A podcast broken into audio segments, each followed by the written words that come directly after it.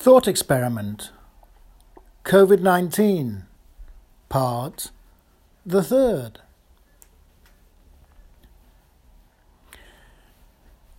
Okay, so I started thinking about neo terrorism, in particular, neo terrorism on the individual some time ago.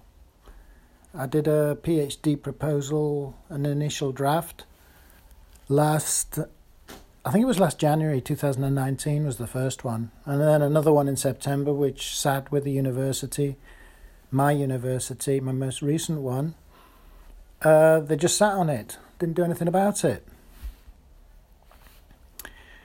Anyways, this pushed me beyond the original neo terrorism on the individual, the gaslighting that um, I was proposing was taking place over decades, perhaps with respect to significant individuals in society. and I began to think more widely about neo crime. So let's take that concept. Let's imagine my concept of neo crime is useful.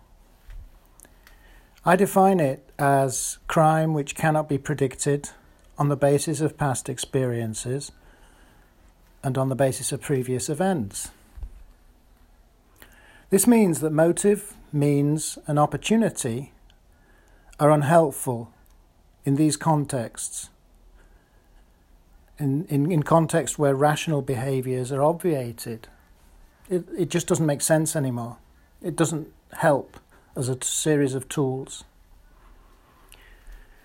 But equally, those behaviors judged by criminal justice to be irrational, that's equally misguided because as a society we reserve the right to damn to hell an act and an actor when we know far less about that person and those events and their reasoning than in any other circumstance. And we damn them happily sometimes, gayfully, precisely because of our lack of understanding. It's radically really wrong. It's intellectually foolish, and actually, it demonstrates an utter absence of civilization when we do this, when we damn somebody because we don't understand them, precisely because we don't. So then, what about the irrational? Not the rational, not the irrational, but the irrational, the intuitive, if you like thinking without thinking, or high level domain expertise when it makes money for you. And what if our binary mindset, post the age of reason, has obliged us to dismiss these primarily irrational thinkers as mainly mad people? And in this case, I'm, I'm sure you'll agree, really I do, the gender insensitive language of hysteria. Well, it comes to my mind anyway.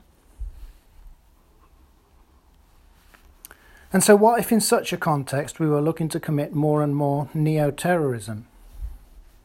Back to that subject. That is to say, the terrorism we cannot predict on the basis of past events, for example. Well, whatever our NEO, we're always going to need data. And I've been banging this drum for the past three years. And sometimes people agree with me, and sometimes they don't care, and sometimes they agree with me too much and they care too much to want to allow me to do anything about it.